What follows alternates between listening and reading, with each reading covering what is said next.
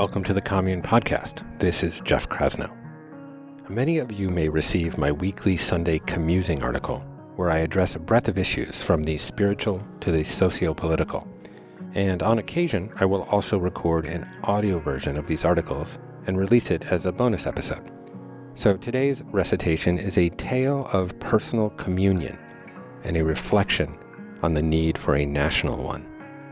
If you're interested in receiving my weekly article, sign up at onecommune.com.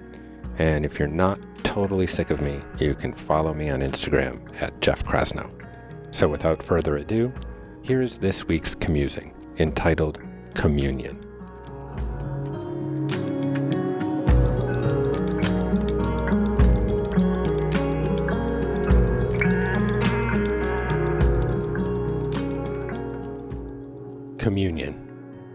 I grew up without much religion. I briefly attended the Unitarian Church as a result of a negotiation between my parents to placate their respective families.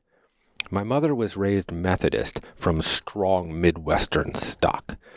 My father is Jewish and is bald, fancies rye bread, and lives in southern Florida if you need further proof.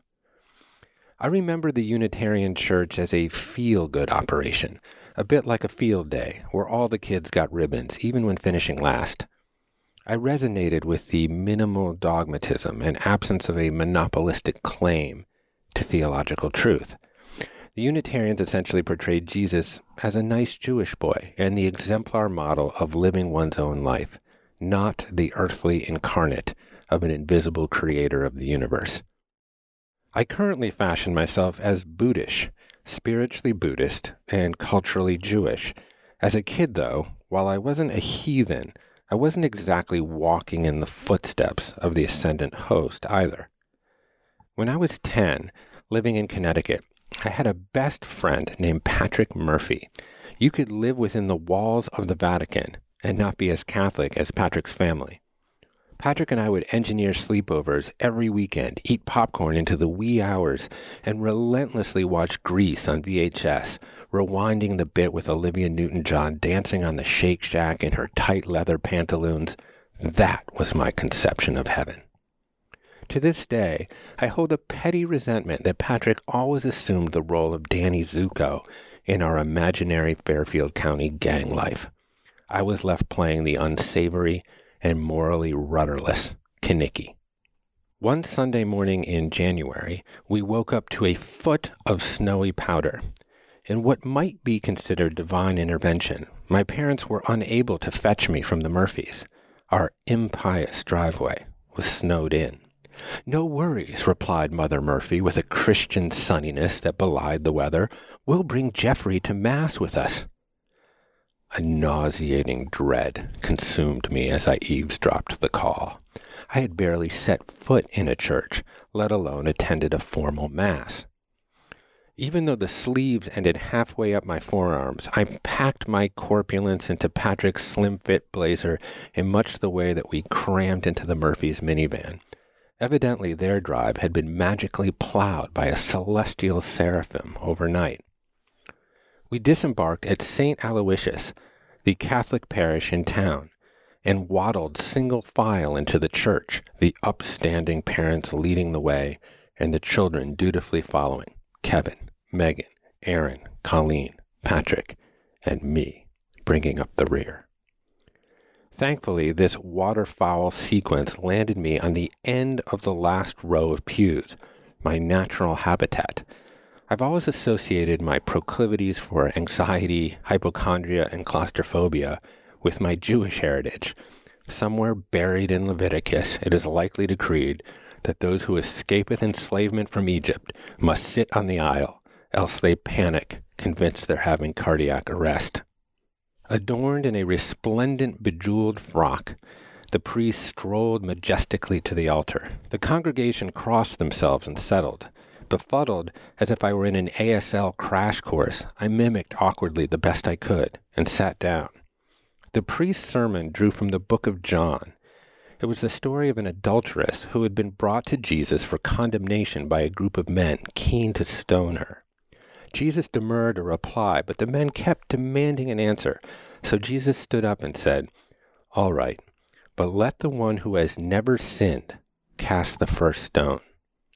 The men sheepishly left, and Jesus forgave the woman and told her to sin no more. As the liturgy came to an end, the congregation stood and people began to file down the nave toward the altar. Everyone began to sing a hymn. I recognized all sorts of folks from my town, my friends Brian and Peter from my basketball team with their families, the Rigios who ran the eponymous pizza parlor downtown, Manuel, the crossing guard from South School, and Mr. C, my math teacher, who wore cardigans and overused Binaca spray. Patrick whispered to me to follow him down the nave to take Holy Communion. Petrified, I floundered down the aisle, hands clenched in prayer, trudging toward the unknown. I reached the front and shakily formed a throne with my hands. The priest intoned something incomprehensible in Latin and placed a wafer in my sweaty cupped palms. As a boy with significant appetite, I was mildly disappointed in the measly singular cracker with a cross on it. It wasn't until I was outside that I was informed that I had partaken in the body of Christ himself, if perhaps only a sacred hangnail. The congregation had thronged to the plaza outside the parish, solemnity giving way to an equally fervent jocular camaraderie. Folks backslapped and laughed, exchanged compliments, and admired each other's children. For this ephemeral moment, on this picturesque snowy day, roles and rank dissolved. A group of people of diverse race, creed, and political persuasion congregated to acknowledge something bigger than themselves. And in the receipt of this Holy Eucharist, in the utter humility of it, a communion of souls extended beyond the walls of the church, and the notion of a separate self briefly vanished. The monumental election of 2020 is mercifully over, and the winner is determined. Some will cry tears of joy and jubilation, and others of sorrow and indignation. But after a year of indelible anguish and vitriol, a catharsis is overflowing into the streets like champagne spouting from a shaken bottle. We can hear a giant exhale, a collective purification of spirit and purgation of fear. To watch my three daughters intensely transfix their eyes to the vice president elect as she delivers her speech restores my hope in American possibility. The outcome is tremendously meaningful, particularly for those who have been impacted by the policies of the past four years, but the ground conditions in our country remain the same. While a new president will take the highest oath, if Americans are going to confront the colossal challenges ahead, each one of us must commit to the sacred oath of the citizen. We will need to find common ground. Even more, we will need to recognize our common humanity, to appreciate that behind the plate mail of our political selves, we share the sorrows of death, the joys of new life, the trials of work, the thrills of accomplishment, and the hopes for a better world for our children. E pluribus unum out of many one is the long standing motto of the United States approved by Congress in 1782. This maxim speaks to a shared recognition that as individual citizens, we collectively participate in the greater national project for freedom and justice, that our liberation is indeed bound. However, as I sit here talking, there is little sense of unity or oneness in our nation. The cultural chasm that gapes between Americans has never been wider or deeper. We are bunkered in tribes of political identity, tethered by our ankles to the thoroughbred of social media dreck that gallops towards one extreme or another, dragging us along, leaving our nation drawn and quartered. Given the freshness of the wounds, it will take considerable time for our cultural lacerations to scab and heal but the noble hearted among us must begin to suture the gash. This is my purpose here, both at commune and in my broader life, to foster community through compassion and conversation, to create a safe and inclusive space in which people can disagree without being disagreeable. I believe in true belonging, being accepted without compromising your authenticity, and tolerance for everything except intolerance. The following observations are just my own, and I'm quite certain that your input will only improve them. That is the nature of ideas.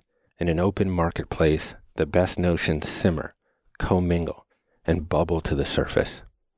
I did not choose our outgoing president. I find him to be a confection of vice and believe his pathological narcissism and mendacity are a political danger. But these sentiments do not extend de facto to those who support him.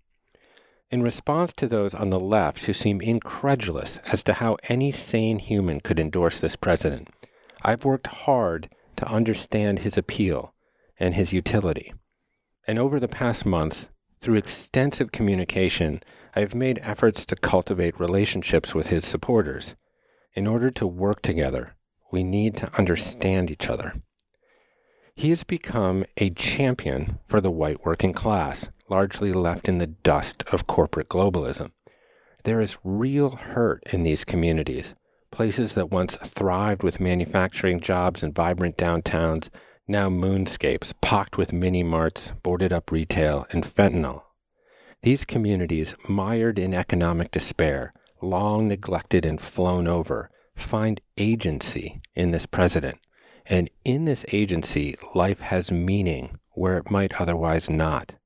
This is potent. We all want to be heard and seen.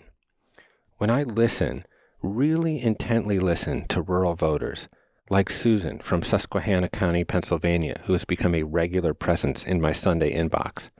What I hear is a deep resentment of being shamed. They don't like being called racist and ignorant. Who would? These are the most profound insults one can levy, and for good reason. This president does not pass judgment on these folks, and it might be argued that through his own moral vacancy, he expiates their sins. A man who embraces the meek, passes no judgment, and absolves sin? Does that remind you of someone? It is said, Wise are those who look at others with the same generosity they offer themselves, and at themselves with the same critical eye they have for others. Given that essentially 70 million people pledged for each candidate, more than in any previous election, neither side can logically argue the other is completely deranged. In the pursuit of common ground, it may be time for both the left and right to turn a critical eye on itself. And here I will teeter on a tightrope spanned over the third rail. These are the hard, thorny conversations of reconciliation. It must be our collective project to eradicate racism from every corner of the earth. The murder of George Floyd and the subsequent national reckoning for racial justice has inspired many to engage in a deep moral inventory, to examine their implicit biases, and to question historical narratives. Personally, I can attest to having learned more in the last six months than I learned studying race relations in college about the war on drugs, criminal justice reform, the history of the American police, redlining and housing policy, and the scale of the persistent wealth gap.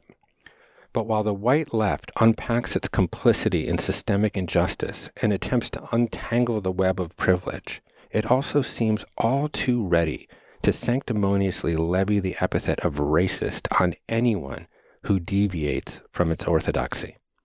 My pen pal Susan is a white single mother living in a trailer who works two minimum wage jobs at Burger King and Home Depot. Does shaming her, not for any reprehensible action, but simply for her politics, advance the cause of racial justice? Because while she may benefit in some ways from the color of her skin, I guarantee she feels no privilege, nor does she feel a sense of guilt for the atrocities her great grandfather may have committed. She is simply scraping by.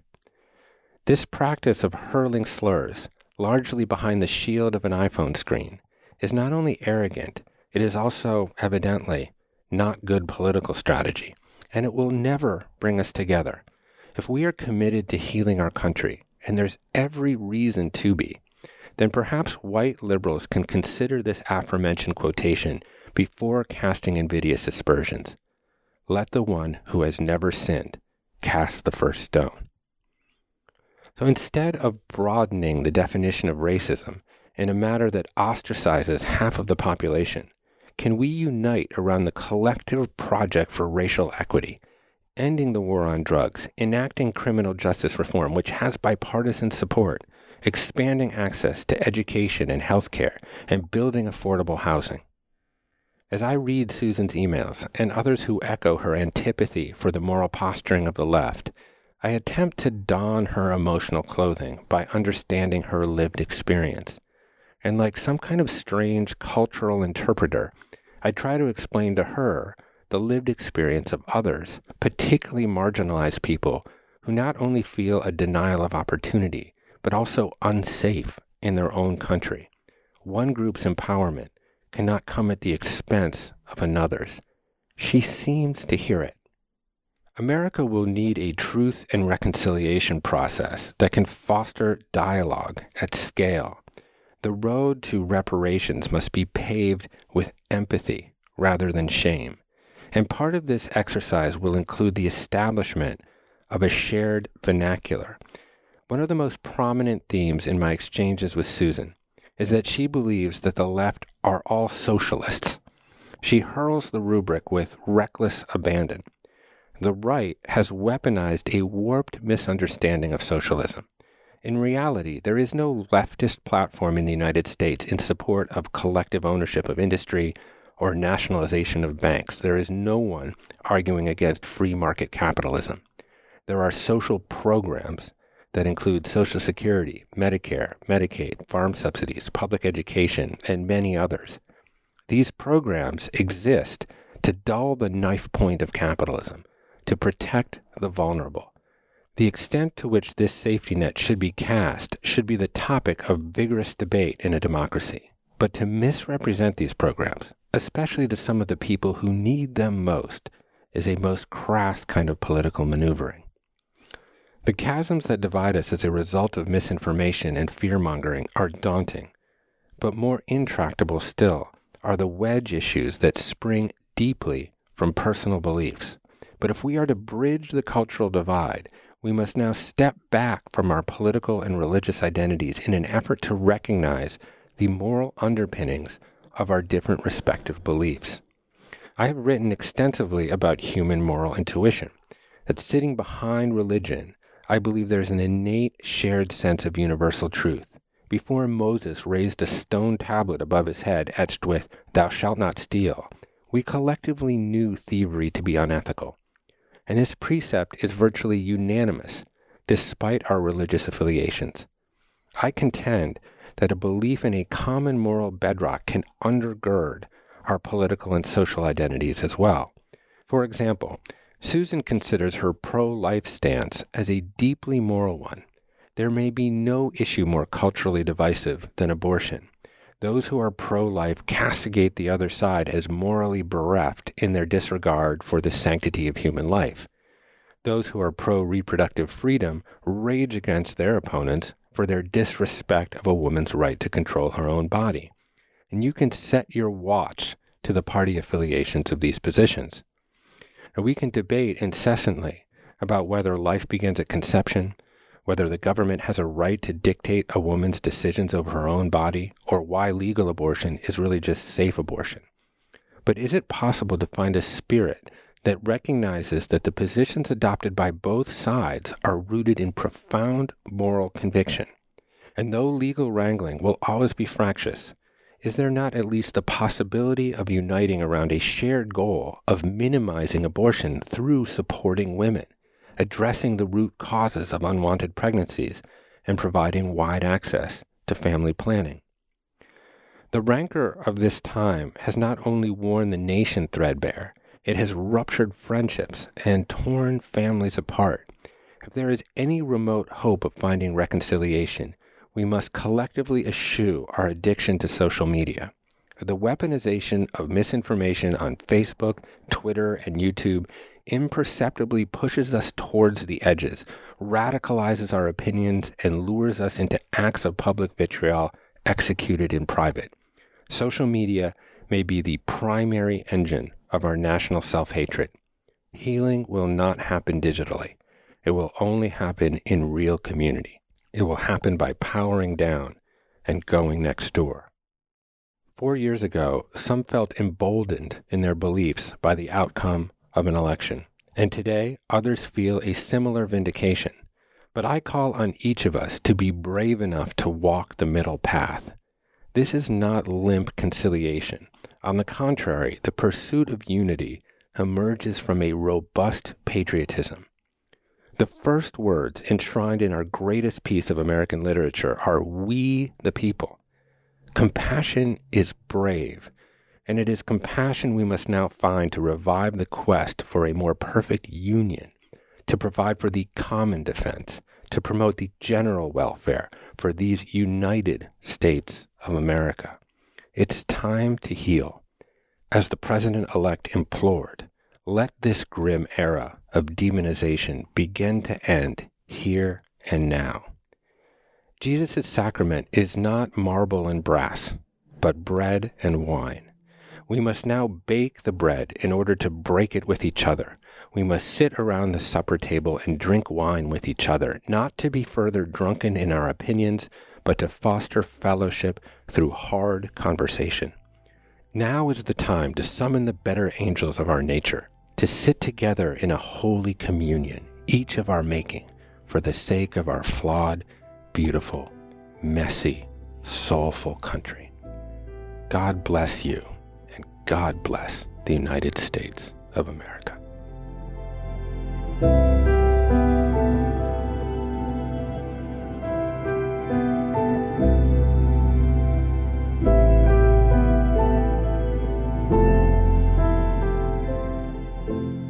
Thank you for listening. If you would like to share your thoughts with me, I am here at jeffk at onecommune.com.